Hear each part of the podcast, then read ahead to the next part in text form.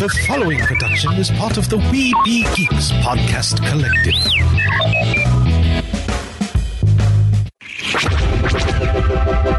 This podcast is part of the Red 5 Network. For more Red 5 Network podcasts, visit red5network.com.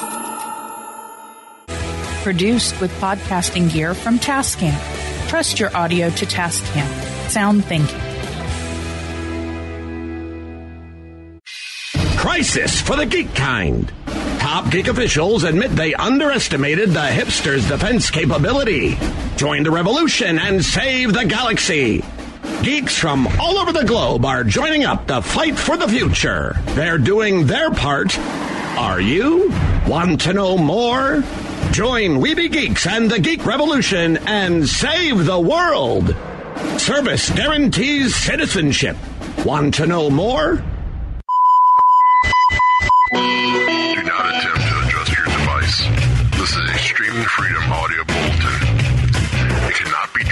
Cannot be stopped, and it is the only free voice left in the geek revolution.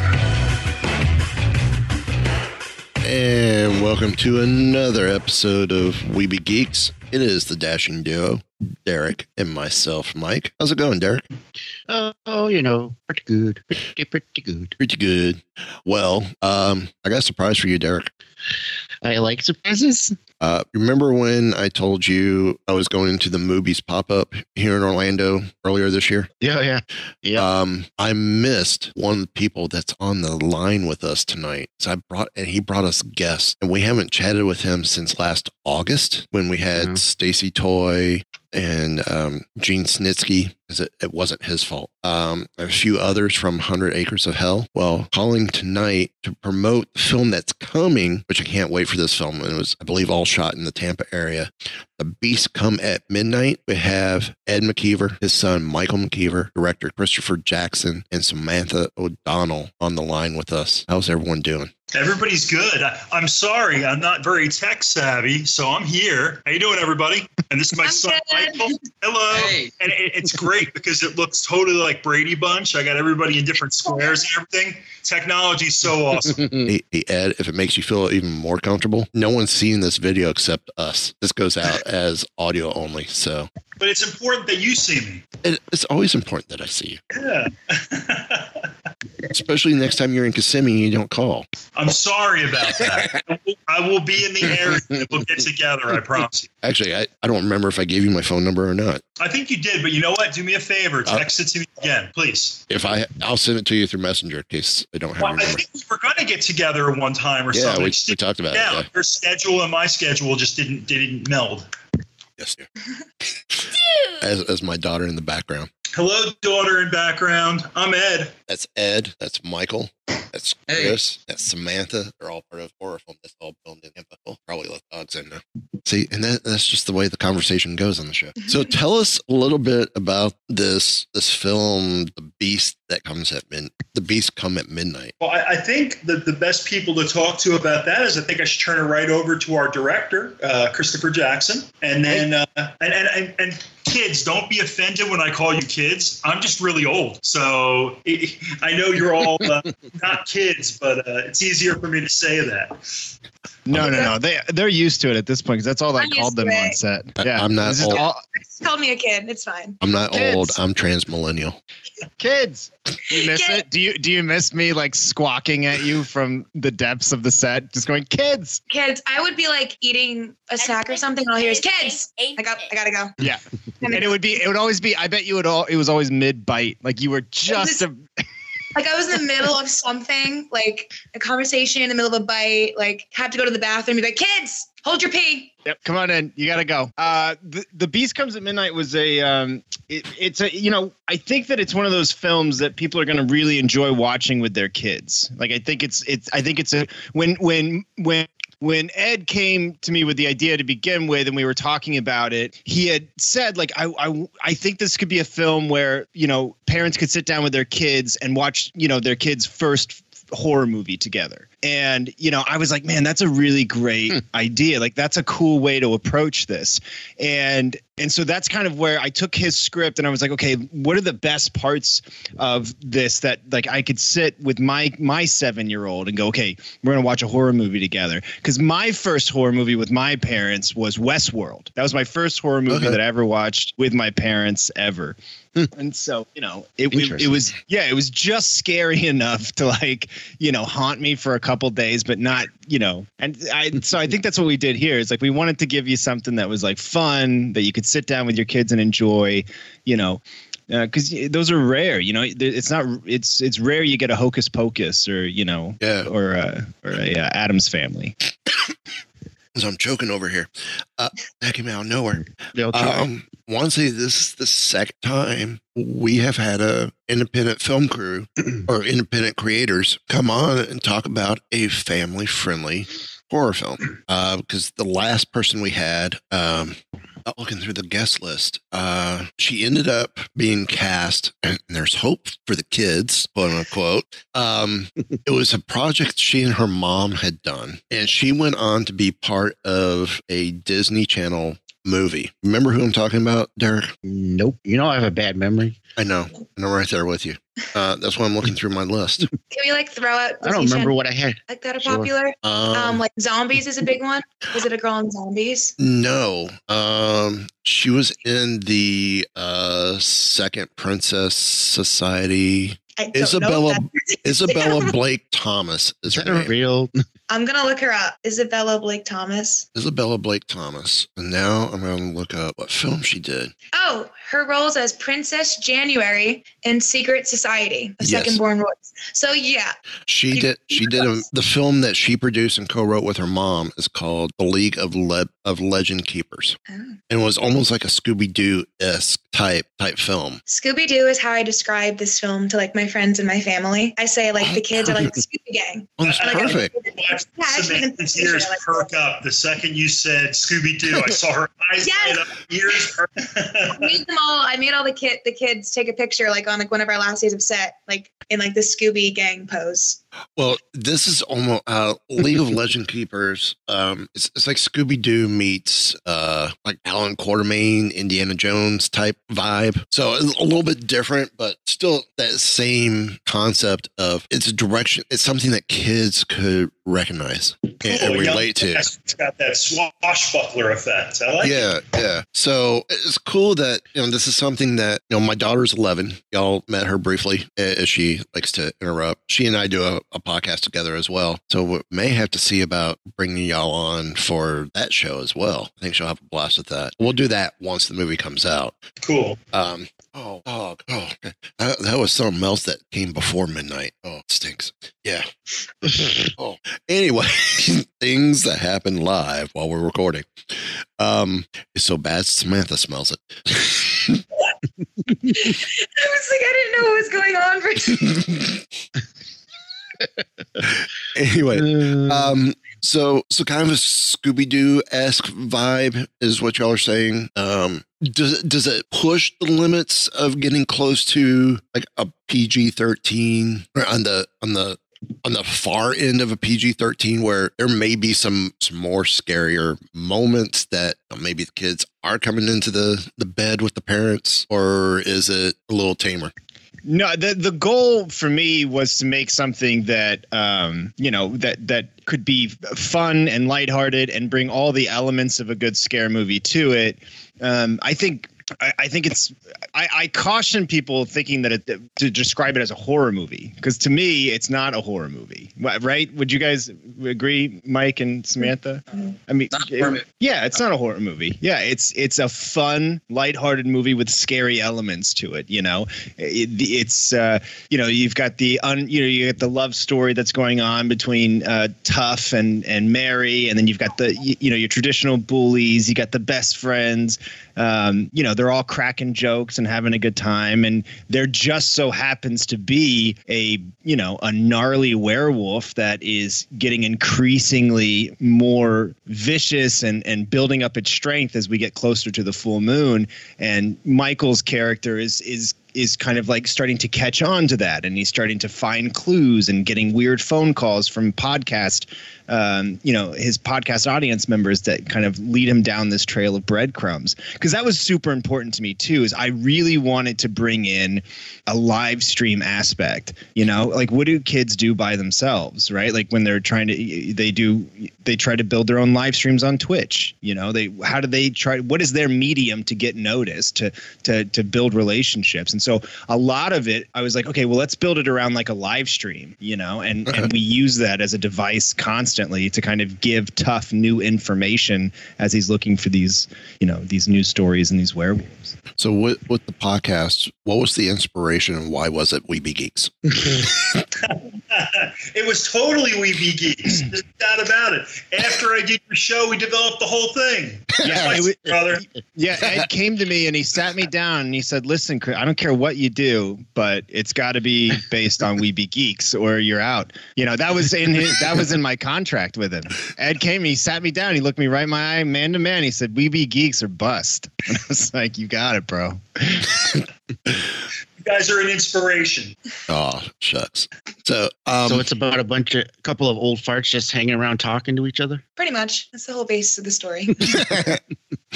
Now, you know what I think it is? I think, um, you know, watching all these podcasts and the way that, that, that kids communicate with each other is, I think, what's really important now for like the younger audience. And I think I think Chris would agree with that. It really gets, um, it- you know, it's something that, that's contemporary and people can understand. I mean, this is really like the new medium right now. Everybody's Yeah. talking on the internet and computers and Zoom and Skype and everything else. It's not like 20 years ago where, uh, you know, the only way you communicate with people was in person. It's so much more than that now. or or tin cans on string. Yeah, yeah. Um, Ah, the dark ages. so was it hard to film this while still under the, the the guidelines and safety protocols of the pandemic? Well, I think Chris and the team had a real good plan in, in, in place, and everything was really good. And everybody, you know, practiced the proper sanitary things and masking when needed and necessary, uh, giving people the room to work and everything. So I think I think we did a real good job uh, with that. It, obviously, it was definitely more difficult than any film I had done prior in that perspective. Um, but as far as this went, I, I think it went pretty well. Chris, anything you'd like to add to that? Yeah, and you know, I think that the actors also took it, and the crew took it upon themselves to like really understand, like, hey, this is it. You know, like this isn't the budget we got was a was a, a you know was was exactly what it needed to be, no more, no less, to make this film and and what it wanted. And if you got sick, it would really hurt. And so I think that the actors took that very seriously. You know, I think the crew took that very seriously. They you know they weren't out partying every night you know they were taking care of their bodies and drinking water and taking their vitamins or whatever that they do to make sure they didn't get sick. And you know luckily we never had a call out. We not one time. I mean everybody really took care of themselves. And, and on set you know the hand sanitizer is there and you know um, we yeah in that regard we you know we we took that very seriously and and i think that we would take it seriously outside of of a pandemic you know like you're here to do a job and we're depending on you and you know there's no off days Right. you know Um, go ahead, Derek. I was gonna say, so I've, I'm kind of curious. Is is the all the extra like hand sanitizer and masks and stuff? Is that stuff you have to consider in the budget, or or is that not included? Well, I mean, it got significantly during 2020. It got Cineview never stopped, and it got significantly more difficult because you know we we had to do things like COVID testing, and and we you know we we mm. bear that in our budget, and you know it's not us that Right.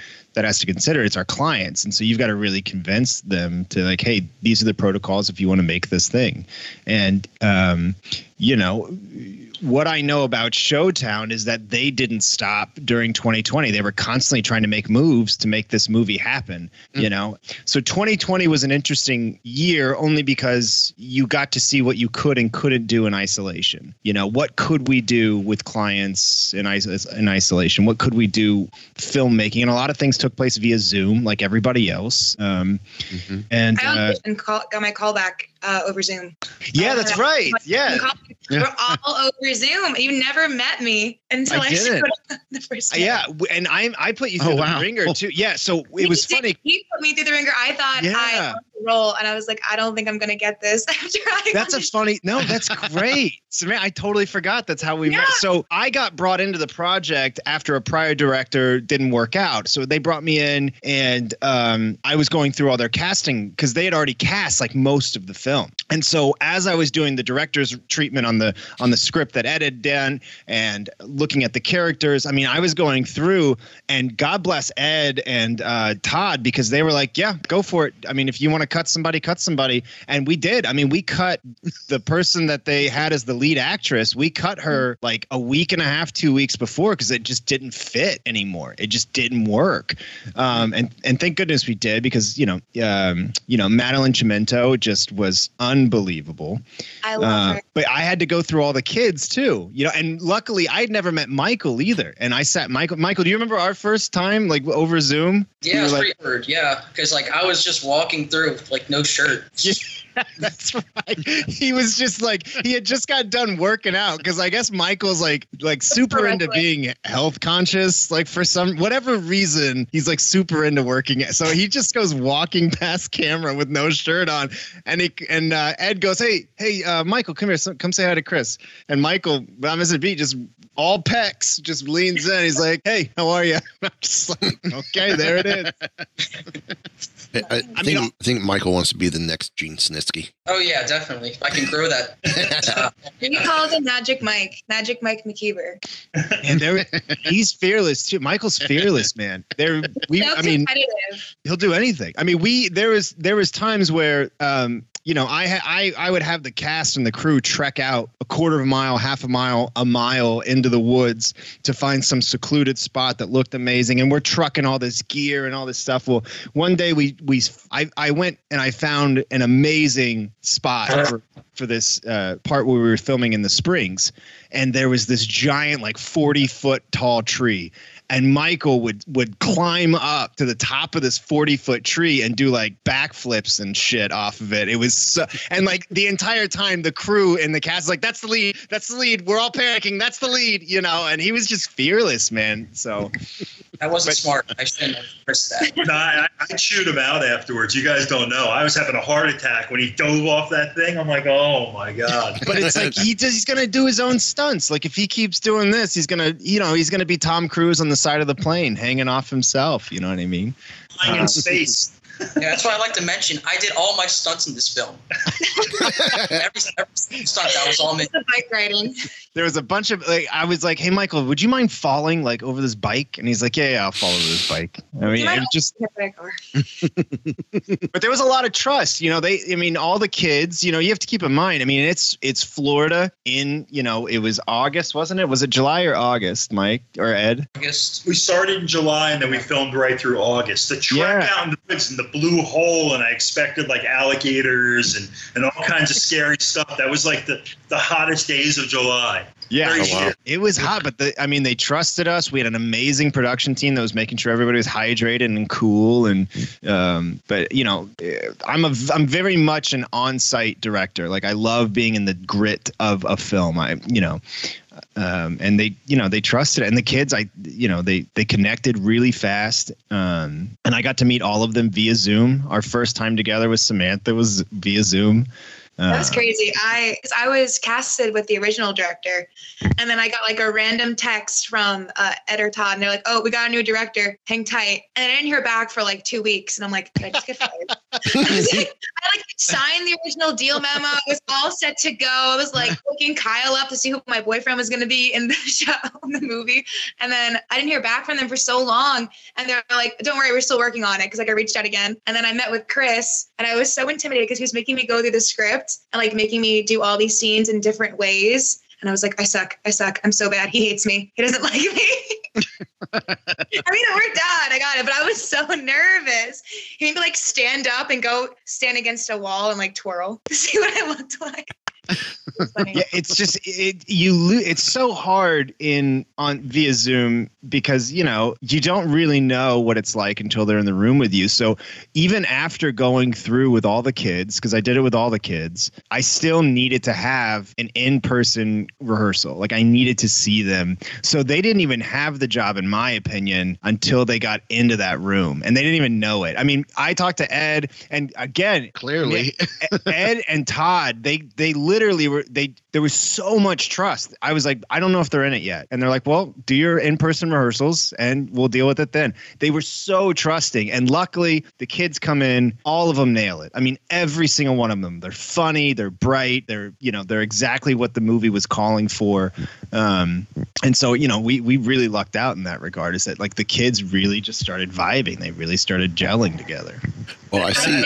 I see Todd's on, so we can get his side of the story. Yeah, it looks like Todd's coming in. I see Todd there, but I got to tell you, I mean, Todd and I felt really strong that the core people we were putting in front of front of Chris were the right people. I mean, we were like, no, this is training. This is tough. This is. Um, and but when we lost our, our, our actress, or we were no longer able to work with our, our lead actress, um, I, when Chris had Madeline, I mean, I wish Madeline was here. She may even call in before we get done. I mean, she she was great. I think I think the young people in our film did a great job. I can't wait to show it.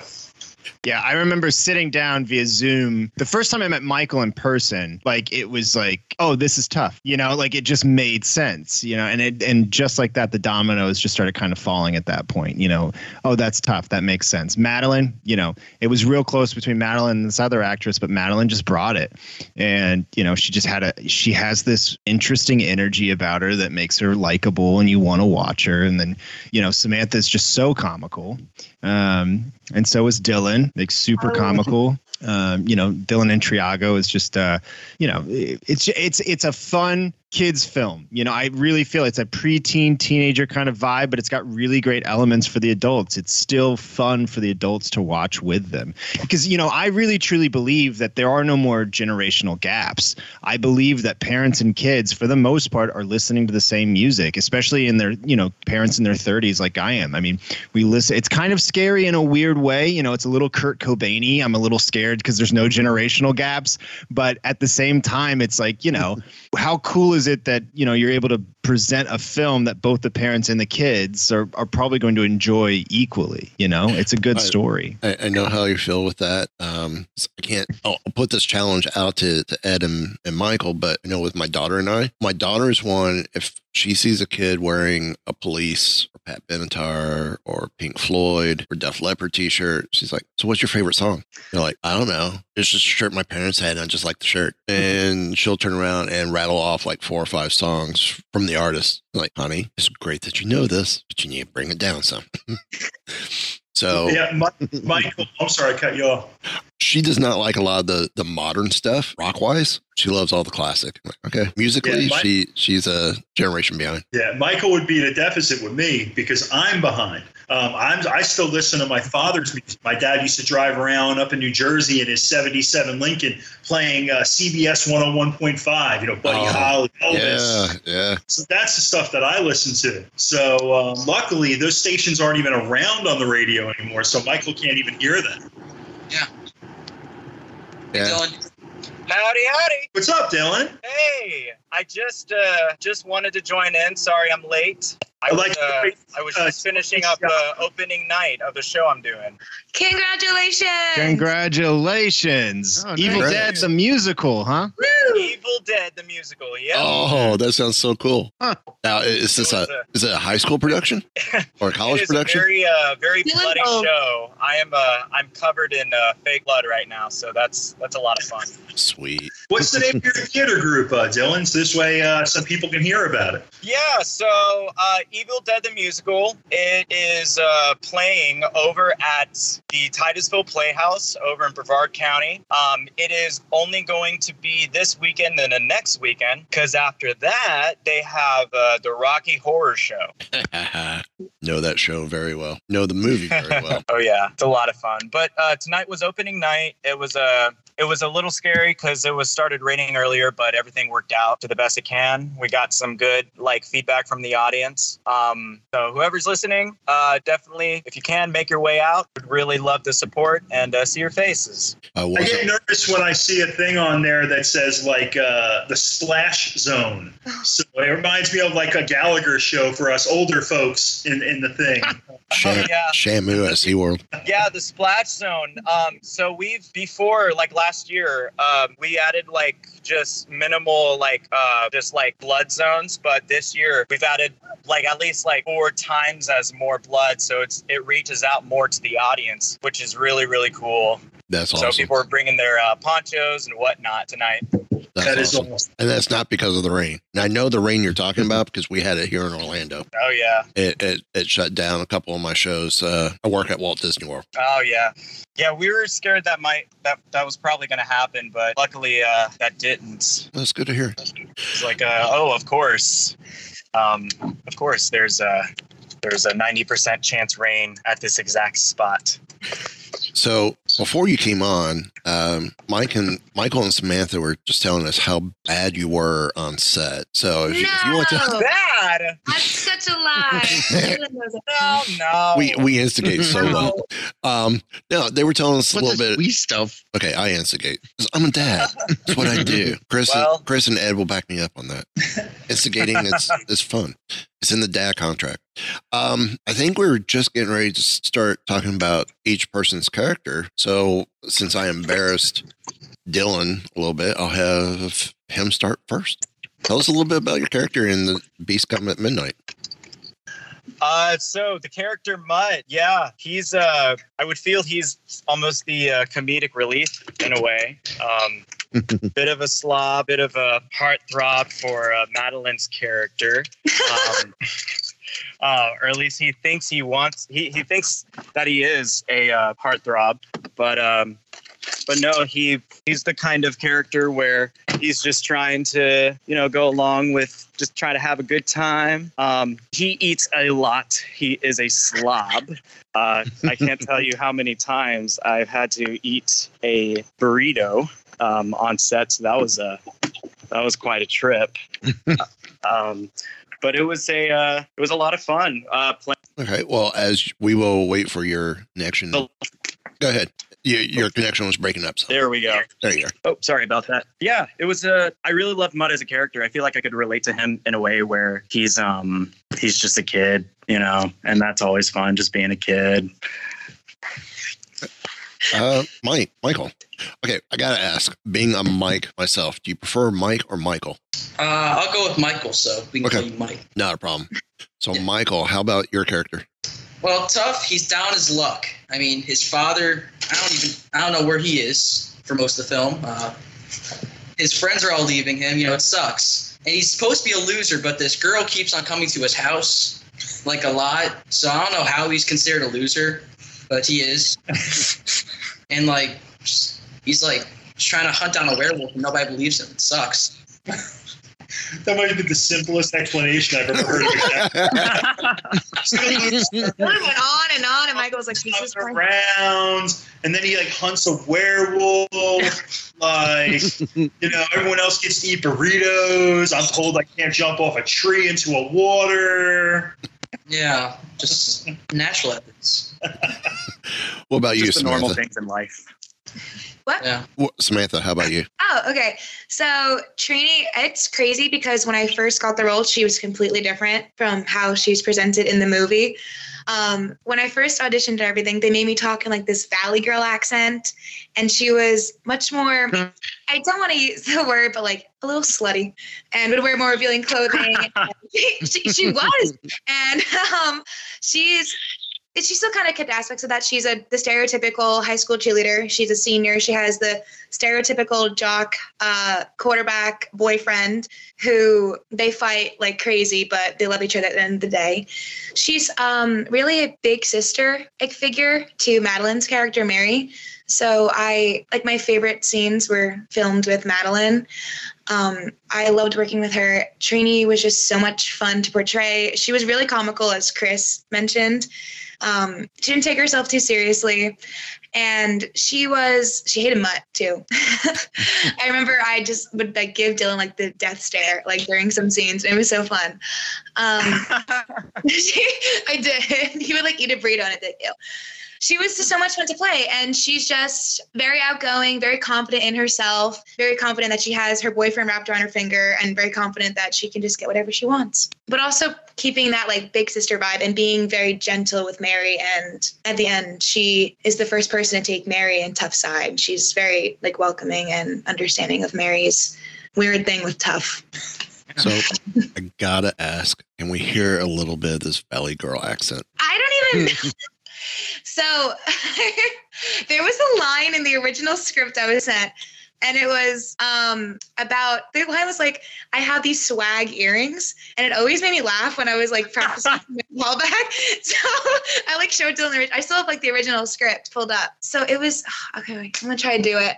I can't remember what it Swag earrings. Swag. She was like, Swag earrings. so I work at the mall and I have these like really swag earrings and your dad's hot, Mary, and like stuff like that. Like those are the lines.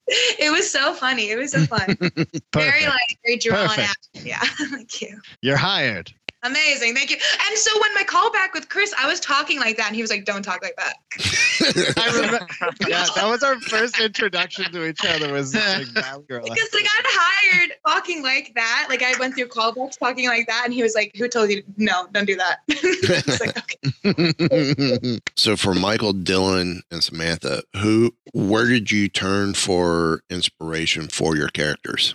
Definitely like the stereotypical kind of mean girl, but like the high school versions, kind of like the Disney Channel mean girl. Uh-huh. like I grew up watching Lizzie McGuire, like that's my favorite show. And there was this villain, Kate, who was the blonde, popular girl who had like the hot boyfriend who was mean, but had like really close friends. So I really turned to like the stereotypical PG Disney Channel mean girl. Okay. That was me.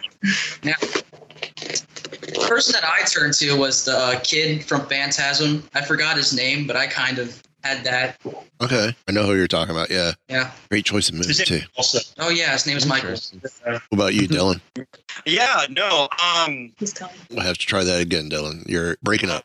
let's- oh, sorry about that. Hang on. Oh, no problem. No problem. All As- right. As Ed um, should have told you, we're very laid back. Yeah, gotcha. Maybe too Um, laid back. Yeah, so a lot of a lot of the inspiration uh, came from uh, Dustin from Stranger Things and um, Mouth uh, from The Goonies. You know, Oh, Ah, nice. almost almost almost like that sort of um, uh, just sort al- almost like dirty and crass, but you know he's just sort of just kind of whatever, you know. Okay. I like that. Um, I've also, yeah, I also just like reading over, like I, that's that's kind of how I'm sometimes where like just sometimes I just like to act stupid, and that's sort of my way of just acting like kind of dumb in a way. Um, when it comes to just uh, Mutt being like over the top sometimes, and just sort of making his mouth run and whatever, you know. what what is everyone? So this goes out to everyone. Favorite moment on set or while filming? I got to tell you, I, I, what I really liked about everybody on set, and I see I cut Samantha off. So, Samantha, you remember what you were going to say? you're I good. don't You can wanna- go first. You can go All right. I, I- I like the way everybody kind of gelled together. Uh, we, we put everything together really quickly. I think it was a combination of we had a, a great resource of people that we were working with. Uh, Chris was very welcoming to everybody, worked with everybody, uh, really made all the kids feel comfortable. Uh, we also had some actors there. I mean, it's very interesting when you get to see, in this case, my son, Michael, working with, you know, an Academy Award nominated actor in, in Eric Roberts and we had Michael Paré there, and the kids were interacting with these these these actors that have been working in the business for 40 years with some of the biggest names in Hollywood, and yet everyone showed up on set to do their job, and it was everybody was respectful and kind, and you know, looking forward to a really good uh, lunch every day. Because I got to tell you, Chris's team was great about putting together a great meal for everybody. And I think it was more the camaraderie of everything than the actual process of making the film for me. Yeah, uh, Chris. Um, you know, um, I think, um, I think that. I think that my most favorite parts of, of the film were in the times where the pressure was really on the kids to perform. The the times where um, you know we were down, we had two hours left, we had to get through a bunch of. I mean, we it was an absolute insane process. It was one of the most insane. I've been making films for ten years. This was an insane process. I mean, there were days where we were trying to book like nine pages a day, which is unheard of, and the kids were just there for it, you know. And we would get to the last two hours, and you would see these twenty somethings in Mike's case, you know, Michael's case, he, you know, he's 15 and, you know, they would just rally for me, you know, and, and, you know, they would be goofing off and, and or like, you know, hanging out, doing TikToks or whatever they're doing over there to the side. But, you know, when it came time to shine, you know, um, and I, it was just a matter of guys. I really need you to pull this one off. Like this is the take. And man, every single time. And now we're in a spot right now. We're combing through all the footage, and there are times, multiple times, where I've been while I'm combing through the footage and putting stuff into into the cut into the edit here where you can hear me talking to the kids off screen. I'm like, guys, I really need this one to be it. Like, you've got to pull this off. And every single time, the kids take a deep breath and they pull it off in that take that lets us keep moving. Because when, and, I think that's what made me the most like proud was like, because there, it's very difficult for actors to do a good job if they don't respect the process, if they don't enjoy the story, you know, and it felt in those moments that everybody was in sync. We were all there enjoying this process and this story, no matter how late it was or how grueling it was. So I think those are my most favorite moments. Samantha. And Samantha, I know I cut you off, so I apologize. It's okay. Um, uh, my favorite moment, um, again, I loved working with everyone. I got really close with a bunch of the cast and crew. Um, but I remember one moment when we were in, this is so random. I don't know why it came to my head. We were in the springs filming um, in the water that day. And I had like a full face of makeup on. Like I had like lipstick and like stuff and I had like my hair done. And Chris goes to me and Kyle, he's like, look like a couple and like be romantic. And we're like, oh, okay. And we had to like, so Kyle like picks me up and we're waiting for Chris to yell action. I'm like, okay, Kyle, you can do anything. Just don't throw me in the water. Just don't throw me because all my makeup's around because my lipstick will go all over my face. He's like, okay, got it. Chris goes three, two, one, action. Kyle throws me. And I just splash in the water and go right underneath the water. And I was so mad. and then Chris was like, okay, redo. Like, and then we had to keep doing that where Kyle had to throw me in the water. And I was getting so mad at him. And he was like, what? Like, the one rule was don't throw me. But like, I was so mad at him now. But like, looking back, like, of course Kyle did that. Like, that's just personality. But it was so fun. And like, being with Madeline and Dylan and Kyle and like even Mike was there that day, like in the Springs, which is a really great memory for me. It was even though my shorts were like stained brown by the end of it from like the mud, it was just such a great day. And, while we're talking about the Springs, I got to tell you, Chris did a phenomenal job. I mean, we drove like an hour and 20 minutes to get to that location. It may have been the furthest place that we drove to get to um, because Chris wanted to have the perfect spring. And I remember it was it was unique because we, we had a meet at a campground, and then we drove down a highway in the back of a pickup truck. And some dude some dude comes running out of the woods like um like uh like Indiana Jones or something. Like he's gonna take us on an excursion. He's waving us, and we follow this guy over trees, We climb over, like, bushes, and Uh, barbed wire. yeah, there was barbed wire. We climb over barbed Oh wire. Not that we trespassed or anything. It's just because of the inaccessibility of where we were shooting. Um, and then we get back there, and then really it was like an oasis. You got back there, and there's this beautiful water and this this lush greenery. And it, for it actually transported me back. The first thing I could think of was uh, which was filmed right near there, um, Creature from the Black Lagoon. Okay. It was it, was- it was just awesome. So y'all y'all were up near the uh Wakulla uh, no, not Wakulla. Uh, we were we were right outside of we were right outside of Weeki Wachee. Yeah. Okay. Yeah, some gorgeous one of springs up in that area. Yeah, for one of them, for the spring area in particular. Yeah, that was a yeah dig deep kind of day for uh, the whole cast and crew. Oh my Uh, God. yeah, and it started raining, and there's nowhere to go because you're in the middle of nothing, and so we were um, stuck in the water. Like the cast was stuck in the water as it's Yep. pouring. and they can't move. They can't. They can't. They can't get out of the, the spring. So it's it's just pouring rain, and you know nobody cares about the actors at all right now because we're caring about the camera. You know, it's a you know a ninety thousand dollar rig that we're trying to protect, and we're like, kids, don't move. It's just drizzling. Ah, memories. Michael, favorite moment. Oh, my favorite moment was working with Michael Paré. Really, he was so professional. He gave me so many tips. I mean, he was great to work with. And uh, another favorite moment was getting kicked by Eric Roberts like 20 times. That was fun. God, Eric Roberts, man, he's a trip. Great cast, great crew. Loved everybody we worked with, and I got to tell you, Chris did a great job of wrangling um, uh, some much more experienced actors and some actors who weren't as experienced, including myself, who makes a cameo in the film. And uh, Chris made me look like a Hollywood superstar. So, uh, you know, you got to appreciate that. With Eric Roberts, you just got to say best of the best and best of the best too, and what other films he was in. I, I, got to tell you, Best I- best of the best is where I first caught a hold of him with acting, and that was a great film. My, my first experience with Eric Roberts, and I know and I'll, I'll church this up because we have some younger people here in the audience. When I was like five years old, I woke up in the middle of the night and started watching this fun movie called Star 80. Mm-hmm. Um, yeah, I caught the last 15 minutes of that, and I think it, it, it had an adverse effect on my psyche because the end of that movie is just brutal and based on a true story. And uh, Eric Roberts' character in that is completely irredeemable. Um, no, he's a, a repugnant human being. Um, so when I was sitting there talking, we were at lunch. I was just like, my first experience with you was when I was five years old and I caught Star 80 at like two o'clock in the morning. And he's like, "Oh, I'm so sorry for you." Yeah, like I said, for me, my my first uh, coming to know Eric Roberts was best of the best. That was like right in the height of the whole um, Chuck Norris stuff, the um, American Ninja stuff, and all that. And then all of a sudden, here's this film, and it's like, wow.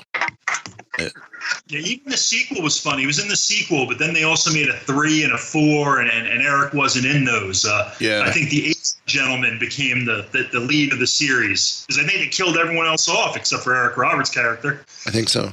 Yeah, it's on Netflix, folks. I'd watch it. It's worth watching. The, the, the whole series isn't that bad. Um, and Todd, you could jump in anytime. It's not a problem. Hey guys, this is Todd. Can you hear me? We hear you just fine. Hey, what's going on, brother? Okay. Yeah, I, don't- I don't know who's on the call. I'm doing this on my phone. I'm not that good with the technology stuff, you know.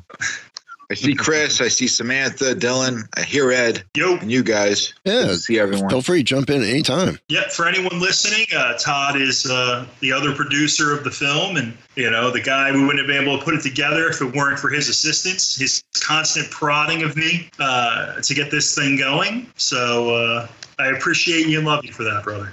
Yeah, it's it's been a real fluid situation and um, an exciting one. There's so many things to make this thing not happen and not work and fail, probably a million.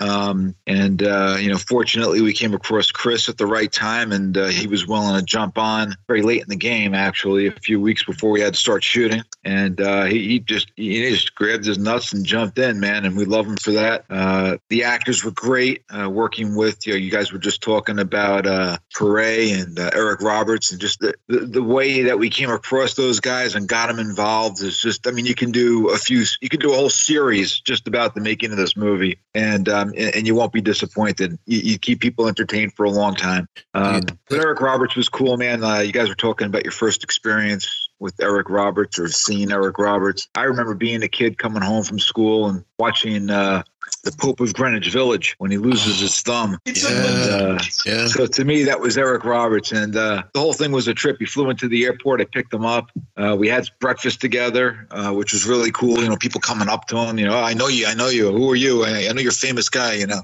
And um, and then he then he passed out because he was working the entire day before. He went straight to the airport, flew out here, picked him up in Tampa, and then we, we went out to the set after he had a, a snooze, and uh, he worked his butt off, man. That guy, that guy is a real, true workhorse actor, um, a real highwayman kind of actor, and he was phenomenal to work with. Paré was was really intense. Uh, I mean, a real serious guy. Great guy, uh, Brooklyn guy, um, another fantastic actor. I think I think the crew and the director and the producers and all the actors involved that got to uh, e- even just you know rub shoulders, elbows with with those guys really gained a lot out of it. So the whole experience has been fantastic. I think it's great for the area and what we're trying to do in this area. Um, and I, I think this movie is once once you guys see it, it's going to knock your socks off for for what we did here, uh, for what it is, and um, it's going to accomplish its mission, which is to uh, let everyone know that we've got some really great talent here in the area, and uh, we're we're not going away. We're going to continue to make some great great motion pictures down here.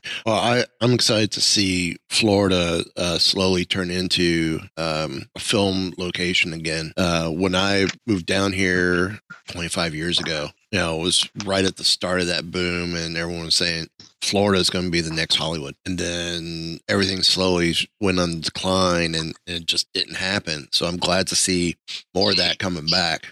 Uh, especially on the independent level, uh, I think you know if it's going to start anywhere, it's got to start at the independent level. And uh, Well, the great the great thing about this movie too is is that we filmed in Gibsonton um, at the Showman's Museum, which brings in all the carnival history. And about hundred years ago, uh, before the Depression, they were trying to bring Hollywood to this area, to the Gibsonton area. And um, they even started naming the streets after actors uh, down there, and the streets are still named after the actors down there from from that day. Um, and then, of course, the depression hit, and and uh, they they weren't able to pull off bringing Hollywood to the Tampa Bay area.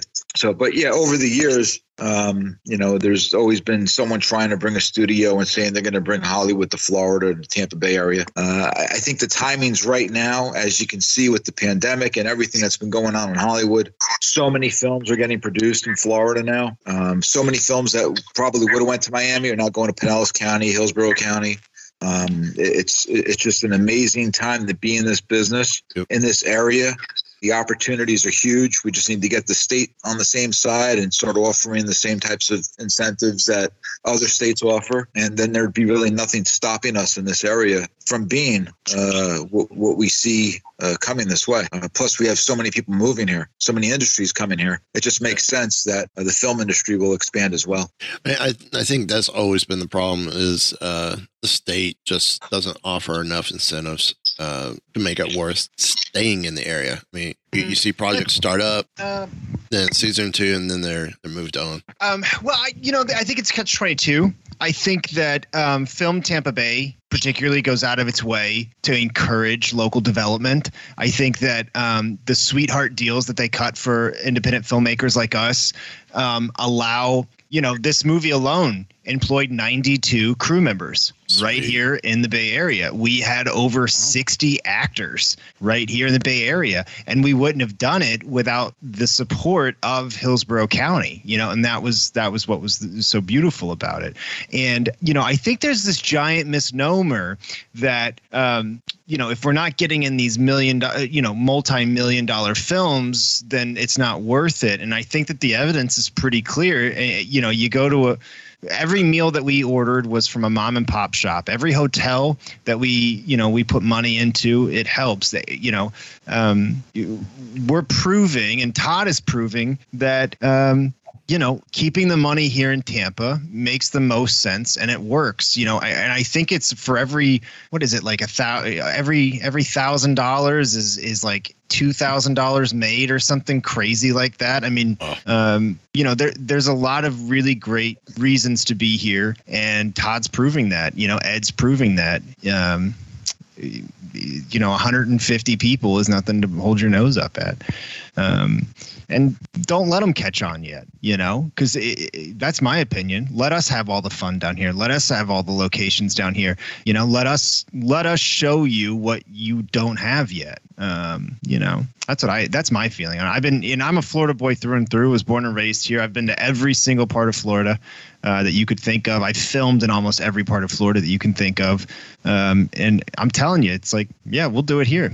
We'll do it without you, and uh, we get the support of a, a badass film commission. You know, Well, we're I, good. I think we see the same thing um, other parts of the country as well. Because I know where I lived in Louisiana, where I still have family. Um, I'm up in the, you know, I got family up in the Shreveport, Louisiana area, and it's the same thing. You know, the state is offering a lot of, a lot of incentives for staying in state. I mean, hurricane ravages New Orleans, if you're able to move up to the Shreveport area or Baton Rouge, whatnot, and film in the studios there, they, they help offer incentives to make it happen. And we have a couple new cast The members kids! on. The kids are here. Madeline and Kyle are here. I'm so glad the kids are here. Hey, Kyle's got to figure out how to unmute himself.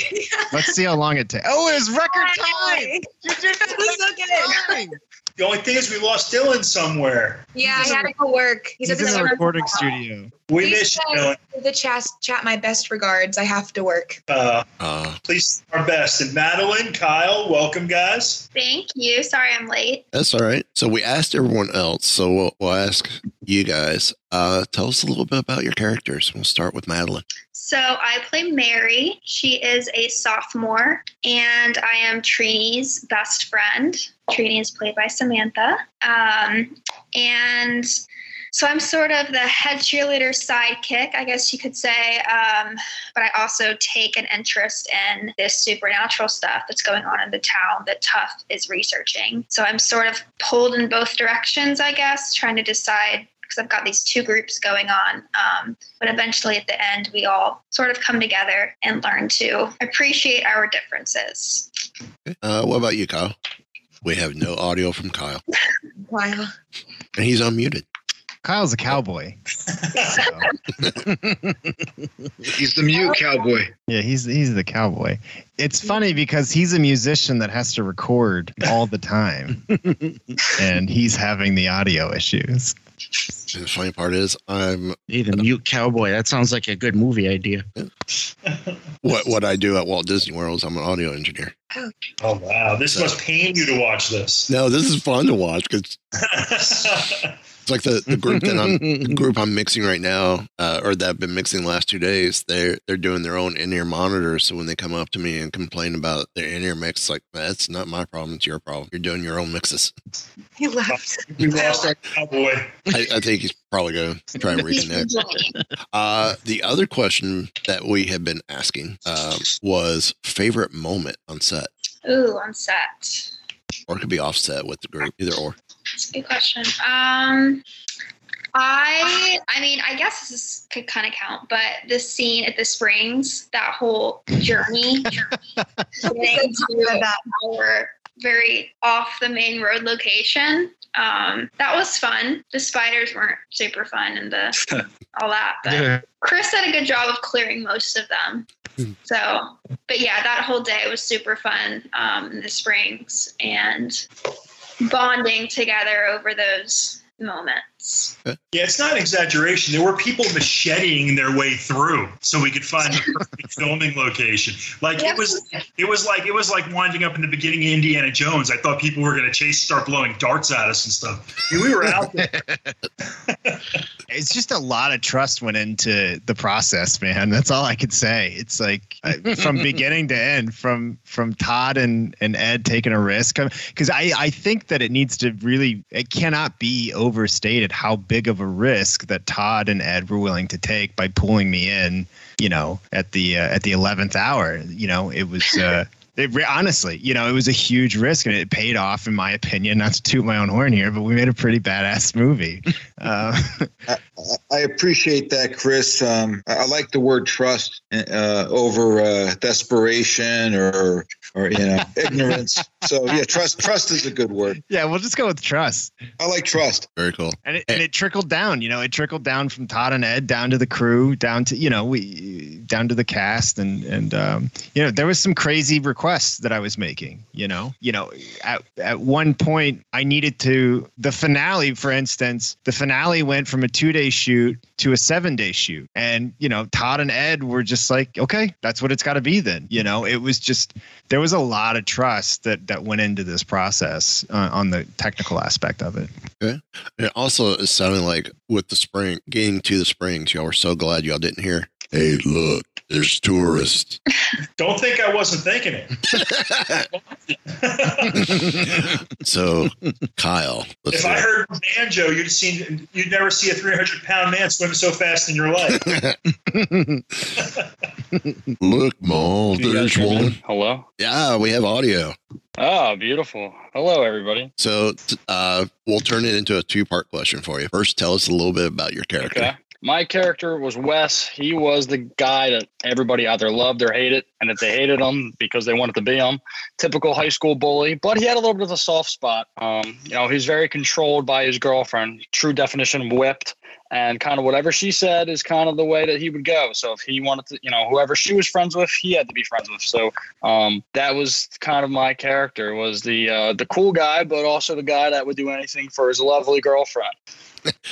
Second, favorite moment on set or offset? Favorite moment off man, that's favorite moment question. Favorite moment while filming? Favorite moment while filming? Hmm. That is a really tough question. Um, hmm, that is a really tough question. There's, I mean, we had a blast um, every day on set. Um, everybody's really great. Got to work with, I mean, awesome people. Um, I really liked the uh, the pool scene. That was that was fun. We went to uh, Chris's. Um, was that your parents' house or grandmother's house? I can't remember. It's like a family house. We have a family house in Land O'Lakes that we went to. It was Mrs. Okay, Matt's yeah, the house. family house. That was a yeah, yeah, yeah, exactly. Um, that was a fun day. We were just all kind of, you know, we, we were just out working all day, and then you know we all started swimming and having fun, and you know we filmed. So I really enjoyed that day. That was a, a lot of fun. Was there a moment? Uh, I guess this is for the for the kids. Was there a moment that Chris asked y'all to do something and y'all just said no? Yes. Just one moment. Ooh. No, I'm kidding. So you want to elaborate on on the moments? If y'all, Samantha Scott. I feel like it's not my moment to say. I Let, us just say we had to make it a PG film. Okay. Sure. Not because of me. Not because of anything I asked. I never. I no no no no no. That's not. That's not what it is. I never asked. There was never a moment where I was asking them to go out of like PG PG thirteen stuff. That never happened. I asked them to trek a- into the to the middle of the woods, but that's about it. I have a scene in mind that was not I was not involved in, but the um the roach scene. Oh, which which didn't end up getting filmed. That never happened. Yeah, I, I couldn't find to- enough roaches. Yeah, okay, thank you. I was supposed to, we ran out of time filming, I think because like weather or something. And I was supposed to get roaches dumped on me, and it never happened. And I'm very happy it didn't Mhm. happen. yeah, you would not believe how hard it is to find like 200 roaches for sale. Like never asked me about either. He was just going to make me do it. in the script. I don't know. You know. I found it um very difficult because uh, I was driving the truck in the movie, and um, I found it very difficult n- to not hit anybody. So I had to concentrate on hitting the brakes and like hitting like a certain spot when I had to brake every single time to get the right shot. And you know the camera's maybe I don't know a couple feet away from me, and there's a whole bunch of people there, and I'm like, oh god, like I have to make sure I hit this spot every time. If not, it's going to be bad. So that was like probably the most stressful part for me. That's actor brain because we were legitimately on a long lens that was like eight feet away from your mark. You were just in actor brain mode. Like we were so far away from you. Eight feet. That seemed like that seemed so close though. That's nothing. That seemed like it was like right here. It was it was like scary. So Yeah, you were as- scared a lot. I was surprised. I was So like, "What's as- all these muscles for? You're scared all the time." So as an audio engineer, I'll translate. Director says long lens, eight feet away. Actor says it feels like six inches. Reality was probably 20 feet. Just no? Okay, never mind. Maybe it was 20 foot of audio cable that was used. Sorry, bad jokes. I try. Chris is hating me now. No response. I don't hate what. you get that hat, Kyle? Because I'm a I'm a Jersey cowboy. What can I say? So you could say that. You could say I'm a Jersey cowboy. Believe it or not, South Jersey, they do exist. Um, there's parts of South Jersey, it might as well be Kentucky. That's very Really? true. I'm, I'm from there. I was Interesting. born, I was born in Kentucky. Wait, wait, wait. You've heard of the Jersey cow, right? Heard of the Jersey cow. Yes. Longest ro- running rodeo in the country is actually Cowtown, New Jersey, South Jersey. Like I said, I was born in Kentucky, so Yeah. Well, if I you like go the out reference. Pennsylvania near there, if you go to Pennsylvania across the, the border there, they call that Pennsyltucky. Yeah, yeah. Yeah. I've got friends in that area. Yeah. I've got friends in low places. Yeah, but I think you actually really love is the one thing we were very fortunate with, and I was kind of touching upon. We were talking with Chris earlier. is just all the locations we have look so great on film. Um, everything from uh, the central Florida area, uh, using the, the natural waterways and, and the use of the Showman's Club and the foliage and the skies. And Chris, you can elaborate on this. I mean, I, I don't think you could better utilize the scenery of Florida than we did in this film.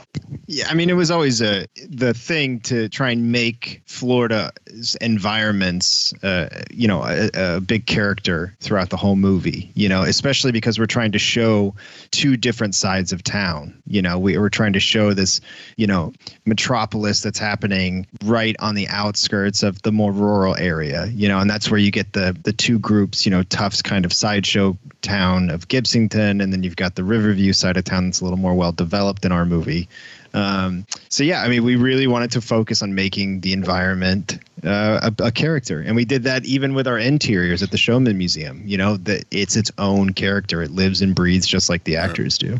Well, it, you you say that um, makes me think of that's kind of what they s- did with the original Punisher movie as well. When they filmed that in Tampa, was to try and highlight everything around the Tampa area. There was so much to use and, and showcase. So, um, Derek, you got any other questions? Yeah, I was going to ask. Um, other than the roaches scene, was there anything else that you weren't able to do that you were a little disappointed about? I was not disappointed. I didn't get to do the roaches. Yes, you were. You. I I think, I think I just wish we could have had. Um, obviously, you know, with the restraints and the budgets that we're dealing with on a, on a smaller independent film, you know, you would love to be in a location for longer periods of time uh, to work on things. I, I think that's about the only thing. But I think Chris and the team really well managed the time and the resources that we had. Um, but you know, um, it would would have been nice to have more team, uh, more time, so that we didn't have to cram so much in in a day. Like, yeah, yeah. There was nothing that I was disappointed about not catching. You know, um, there was never one big moment to me. I'm like, oh man, I wish we had caught that. You know, I think that as we were going through and live, and and the the production was kind of living and breathing as we were shooting. Um, you know, there was a couple of things where we had to adjust very quickly. You know, we got rained out four times. You know, that we lost a lot of time to rain. And so there was things that I had to kind of like figure out. But again, you know, when it came down to crunch time, the crew was ready and the kids were ready and they gave it their all. Like, I mean, there were multiple times on set where I looked at at the kids and I was like, this has to be it. Like, you've got to hit this. And, you know, they would. They would take a deep breath and they would hit it and we would be able to move on. And um, you know, I think uh, this film is going to be one of those films where you you're you're going to watch it and you're going to feel good. You know, it's a cool story about kids fighting werewolf. Um, you know, and they all came out and they had fun and some days were harder than others, but it, yeah, I don't have any disappointments on things that we had to cut out, you know. Um, I, I yeah, good. No. So I want to ask with the werewolf, is this going to be one of those scenarios where it's a less is more, where we we really don't see a lot of the werewolf until the very end? Um, you know, it's it's funny. The budget for this film, you know, really had me go back into my my roots of filmmaking. Had me go back and watch things like you know from the 1980s, early 90s. You know, thing, things that were um, things that were done back then for millions and millions of dollars, but we could do now for a couple grand. Do you know what I mean? Right. And so um, the werewolf itself has a very um, you know raptors in the uh, Jurassic Park kitchen scene where you know where you're hearing it and feeling it more than everything. And I rewrote a lot of the werewolf's parts in a way that I haven't seen done in a werewolf movie yet. And I, I you know, I, I haven't seen every werewolf movie on the planet, but I've seen quite a few. And, um, you know, this werewolf is constantly struggling with his, with his, you know, his plight. You know, it's a month long journey that gets him to wolf transformation. So that was one of the creative ways that I tried to think about okay, how can we keep the elements of a werewolf without having to see the werewolf for for 90 minutes, you know? And I think that that's what we accomplish.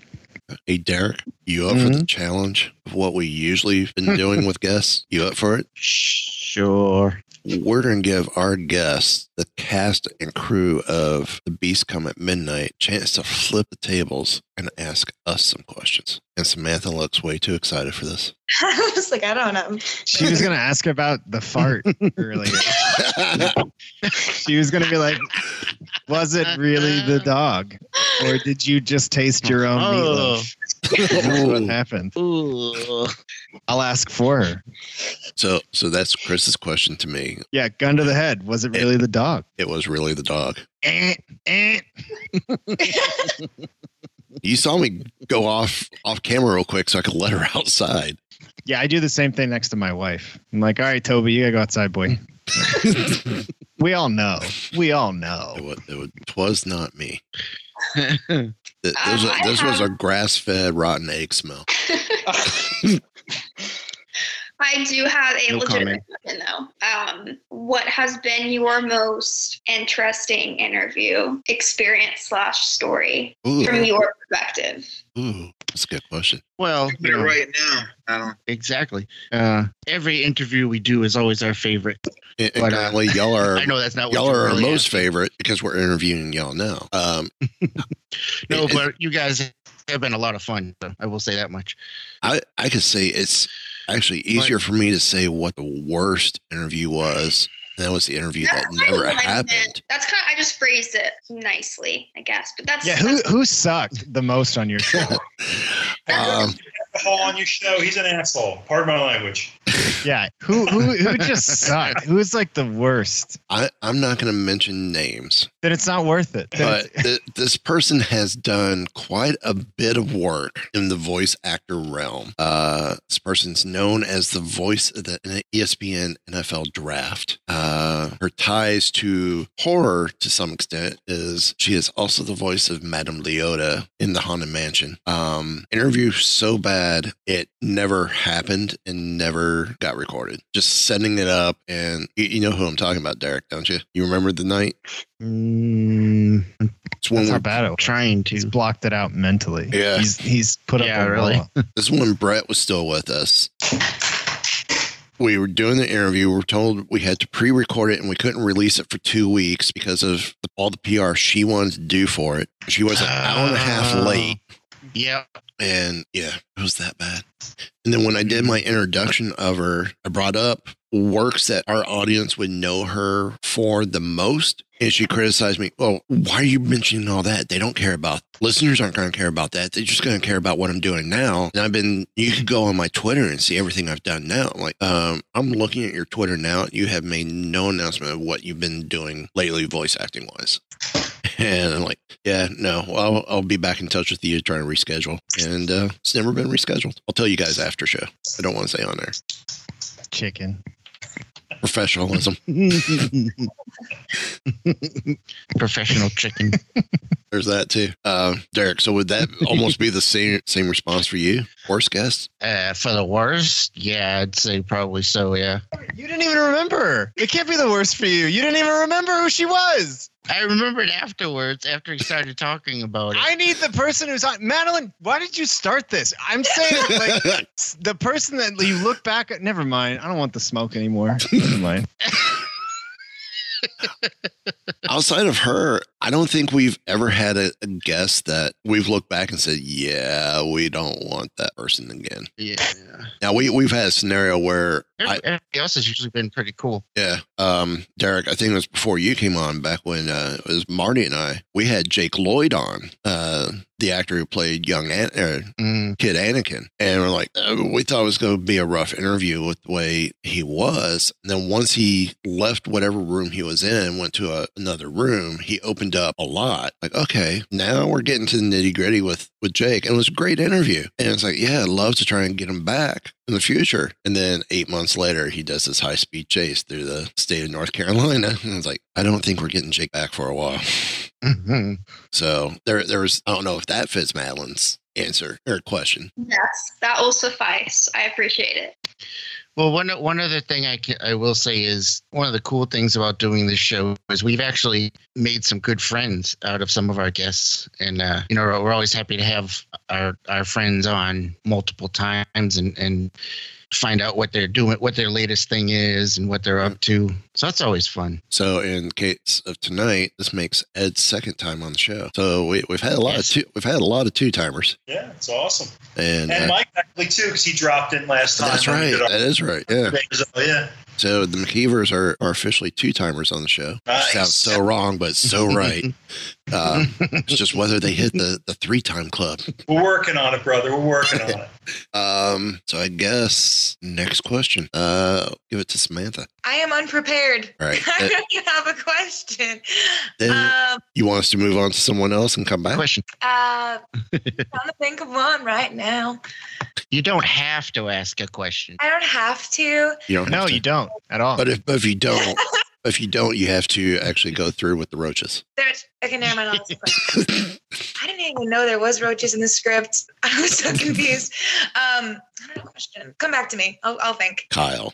All right. What is um what is your favorite part about just your whole experience? You know, um if you could I mean, I'm sure there's a lot to pick from, but if you could just pick one thing out of this whole field, what is what do you get the most satisfaction from? That's a good question. This is a good question. And we're usually known for asking tough questions. I'm liking this tonight. Um, for me, I got it. I got into podcasting almost nine years ago. Yeah, almost nine years ago. Be nine years next month.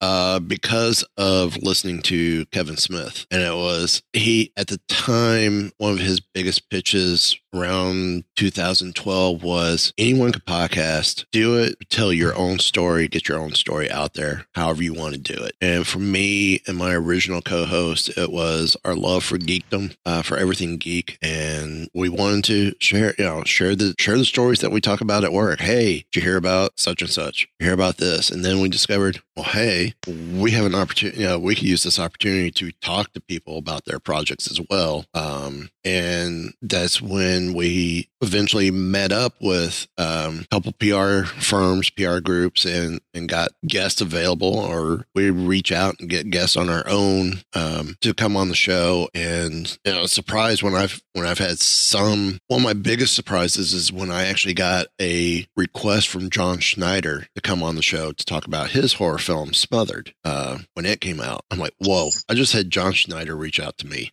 That that was that was a big thing for me. Um, so it, it's just being out there and still continuing the story, whether it's talking about news stories or talking about films that have been made, or in this case, films that are in production. And, and, and I'm assuming post production, final editing. Uh, with That is you guys. correct. We're up with production currently. So, um, so yeah, I mean, just to, to hear this, I'm one of those extra junkies on on DVDs and Blu-rays. I love the extras. Um, you give me the same film and tell me I got paid ten dollars more for the bonus features. I will pay the ten dollars more for bonus features because I, I love the behind the scenes stuff. Being a behind the scenes guy myself, so I, for me, podcasting it's one of the things. You know, we could put our own spin and twist on, on the stories coming out, and when we have guests, you know, hear the stories and try and get some some great tales and stories out for, for guests, which hopefully we've done with you guys tonight. Awesome.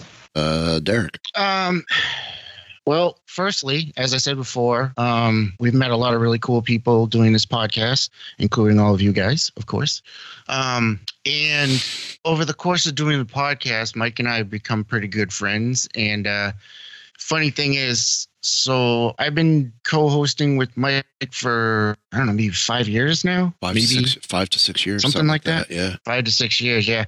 Um, Mike lives in Florida. I live in Massachusetts. We've never actually met face to face. Oh wow. This is closest face to face we've ever, we've ever come. Yeah. It's on screen. Um, we're hoping to change that one of these days, but for now, we still haven't met face to face. Um, so that's always that's always a good part is meeting meeting cool. people. Uh, but the other thing is, I am a huge introvert in in in uh, my normal life. Uh, very socially awkward, all that, you know. But uh, when I do these podcasts, this one, and we do a Star Wars podcast, and I have a couple of my own, uh, I feel like I can really let myself out. I, I'm not afraid, like I am in real life, to to uh, to show who I am. So that's a big part of the, of why I enjoy doing it as well. Yeah, I've I've been in the entertainment industry over 36 years, and I never thought I'd be in a role where I'm in front of the mic or on the mic. Usually, I've always taken the I'm behind behind the scenes guy. So podcasting is definitely same type of thing, taking me out of my element and, and letting me uh, try something new, new challenge. Oh, it's important to have an outlet. I mean, I didn't know what a podcast was about five minutes And look, here I am doing a podcast. And we're, we're Cool glad to be the first podcast you're on. That's awesome, Todd. I've probably been on podcasts in the past. I just don't know it. Could be. so, Samantha, are you ready or uh oh, Eric? I think we should be scared. I thought of a question. So you said you had a podcast with your daughter. Which one do you enjoy doing more? This one or the podcast with your daughter? Oh, oh, oh, I remembered. oh. Thing is, there, there's four shows I do. Uh, Eric, like Eric said, he and I do another show with another person. Um, it's Star Wars related. And then I also do a Marvel show. Um, which do I like better? It's like asking I who's your favorite child um, or who's your favorite dog. Favorite dog. The one who doesn't. yeah, the one who doesn't fart. Or who's your favorite co-host? um, I would just go with your daughter. That's probably the safest answer. um, they're, the shows are different. Would, uh, I would expect that. Yes. Uh, the, the shows are different. Uh, The way the way um, my daughter and I, or the way I approach the show with my daughter is uh, when I describe it, it's a daughter father journey through our geekdoms. I give her top billing. She's the host. It's her show. I'll produce. I'll I'll I'll be a co-producer with her. I'll edit the show. Um, I make her do the show notes or the show description to to write up for each episode. I make her title the show. Um, I'll, I'll do the show art for her. Um, she's the one who comes up with majority of the topics. I may bring one or two topics to the table, but I, I want her to dictate how the show's done. Um, so as a parent, well, I guess as a producer, that one's a little bit more fun because I'm not as heavily involved because she does so much more. So as a parent, I, I enjoy that one more because I, I'm loving watching her grow with it and seeing what she brings to the table. We've had some crazy conversations, but we've also had some great guests on that show as well, which I would love to bring you guys back on when the movie comes out after she gets a chance to see the film. Um, because I would love to see how she does. And, and Derek will tell you if you think we're tough with our questions, she's got some doozies. Hmm. and for for someone who's only a, right now 11, she turns 12 next month. Questions she comes up with r- will rival what Derek and I will come up with, and I, I've been highly impressed with that. So I don't know if that answers your question. I think it'd be fun if you had an 11 year old like your daughter interviewing the kids from the film. hate to keep calling you kids. I think that would be a really fun experience. no, that, that I think that would be a great experience, and, and that and that's I think kind of you know like we're doing now, interview the kids, and also still have Chris as well, because you know she'll she'll love talking about how you know he you know his part in the film, bringing them together and, and getting the the chemistry and the team together uh, of the team together. Uh, I mean, she will have she will have a field day with you guys in, in a very good way, and that'll, that'll be fun. So, um, I guess now, did you have a question for Derek as well? If not, that's fine. I'm sorry, I did not. Not a problem. I just remember your daughter walking by, and so you said you had a podcast with her. So I don't know the answer to that one. Michael, you have a question. Like I said, you don't have to ask a question. Now I'll ask a question. So I noticed everybody's questions so far have been very professional. Uh-oh. Um, I, I'm just gonna just ask what your favorite pizza is. Just do one that's fun. Ooh, favorite pizza. Yeah. Late, lately, uh, maybe you guys will know this place. Uh, Disney Springs has a place called the Blaze, Blaze Pizza. And my favorite there lately has been uh, the classic sauce with ham, mushroom, chicken, bacon bits, and Italian sausage. Just all the fruits. al- al- almost want to call it the car uh, as one of my co-hosts on uh, my Marvel show say, almost call it the carnivore. But the Blaze, if you guys ever come up to the Disney Spring uh, to the Disney area to the Disney Springs, it is so worth it. Ten ninety nine, all the toppings you want. I love Blaze. I go there all the time. And you know what I'm talking about. Great pizza, absolutely great pizza. Derek, Um, I would say my favorite would be uh, well, depending on your opinion of of this, it could be controversial, but I like uh, we have a my favorite pizza place has a pizza up here called the Polynesian, and it's it's uh it's like a Hawaiian. It's got ham and pineapple, and they also add bacon to it, and bacon makes everything better. So that would be my favorite. Okay. But there seems to be a lot of opinion. Oh, pineapple does not go on pizza. I'm sorry. Yes, it does. Yes, it does. Now, in high school, my favorite when I lived in upstate New York, they had a pizza called Casino Pizza. It was like a wasn't a it was a white sauce, not not Alfredo, but like a, a white sauce, white pesto sauce with clams. It was so good. That's was- not a pizza. Yes, it was. Hey, if you could put pineapples, then that was pizza. I'm sorry to be this person, but I do have to go. I work at 7 a.m. tomorrow morning. Not a problem. It's almost midnight. Samantha, it was great seeing you. It was great to see you too. Thank you for thank you. Bye guys. Bye, Samantha. So, Bye. uh, Bye. Thanks. I, Appreciate I you. guess um, we will. I think we were on our way to bringing it to a close. I wasn't expecting the table flipping to go as long as it did. Um, movie comes out when? Or when? When are we expecting it? Spring of 2022, most likely. Okay, excellent. Definitely keep us posted. Uh, keep us posted along the journey. Uh, we'll love to share as we can, and uh, can't wait to see this film. Thank you. You guys have a great one. Thank you. Thank you guys for joining us, and uh, Thanks. Thanks, everybody. Thank you. Everyone God have a good you, night. everybody. Thank you. Thanks for coming on. then Hey, there's guys. just us. So, um, anything we missed out on, Ed? No, I That we don't to so.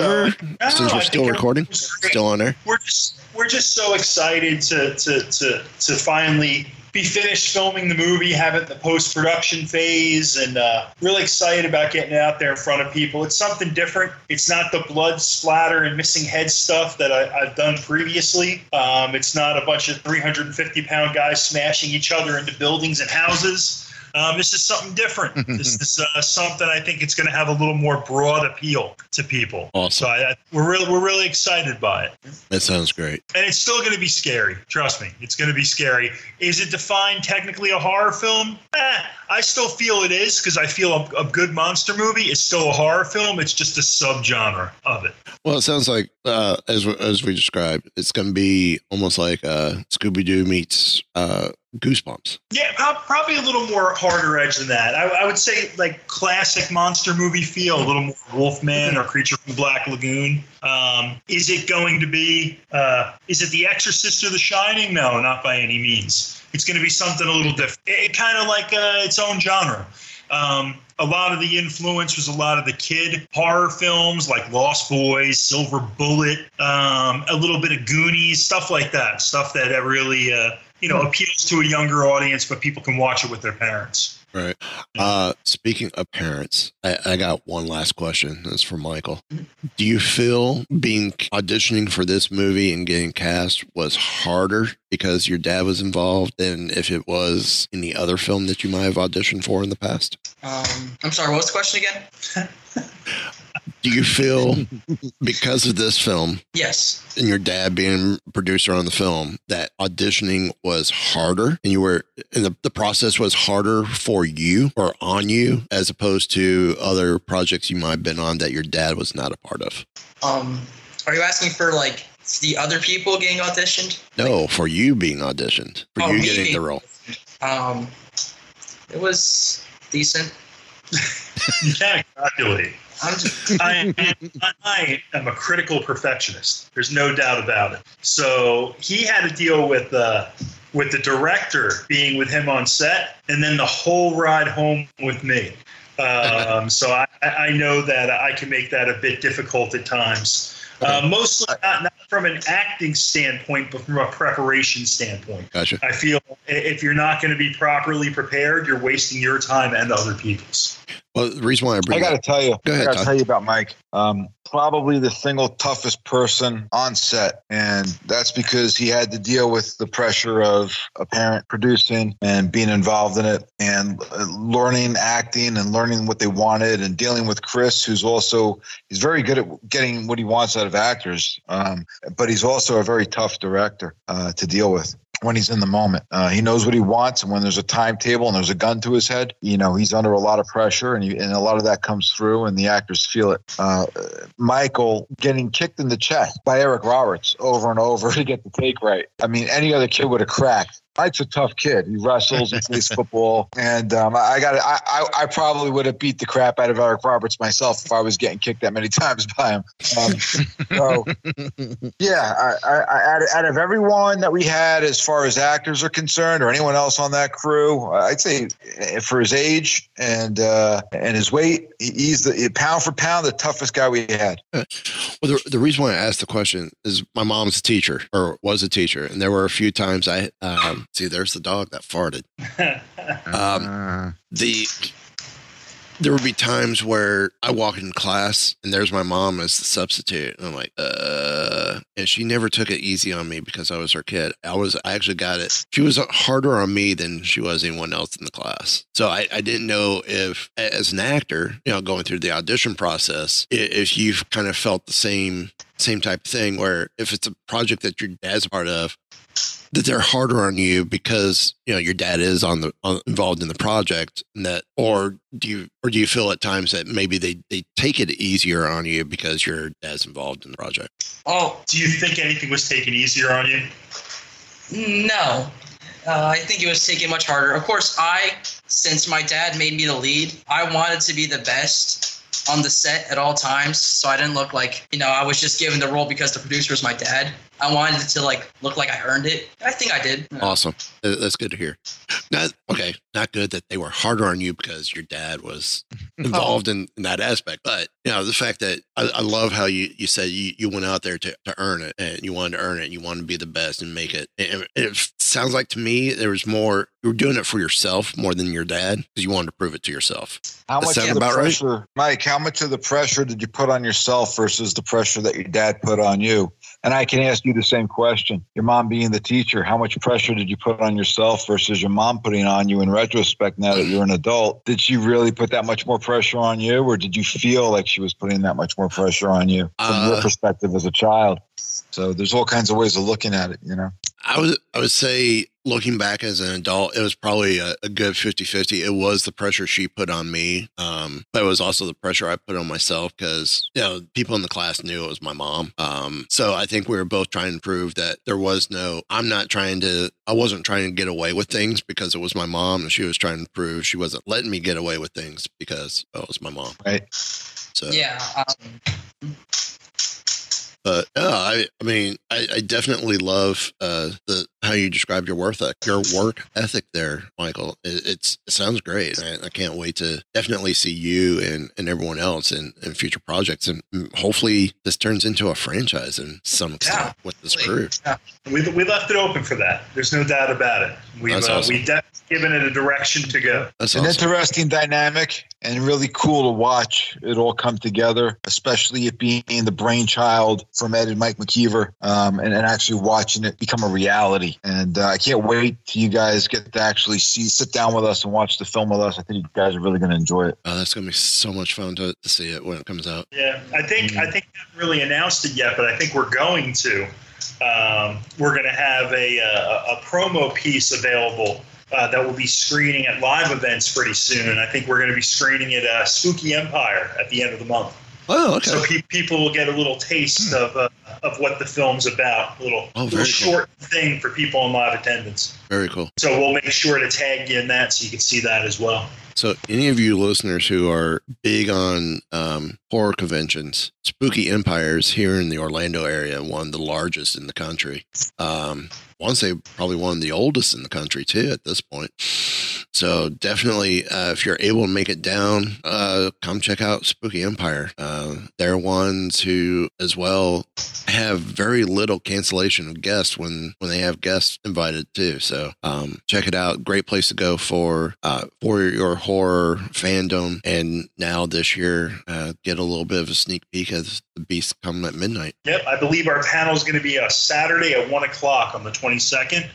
Uh, but just keep an ear out on the social media because we'll be posting everything uh, once uh, we confirm with them. I just don't want to give the wrong time out. Okay. I know it's on Saturday. Then later that night, maybe meet the cast at the Blaze at Disney Springs. That's a good possibility, except I got to get this one back for his football game. Oh, Every Saturday, Saturday Night Lights in Tampa. Derek, Yeah. final question. Mm, I think I'm all set. Then I'm just going to say, hopefully, this week's episode didn't ask you, ask the question, want to know more.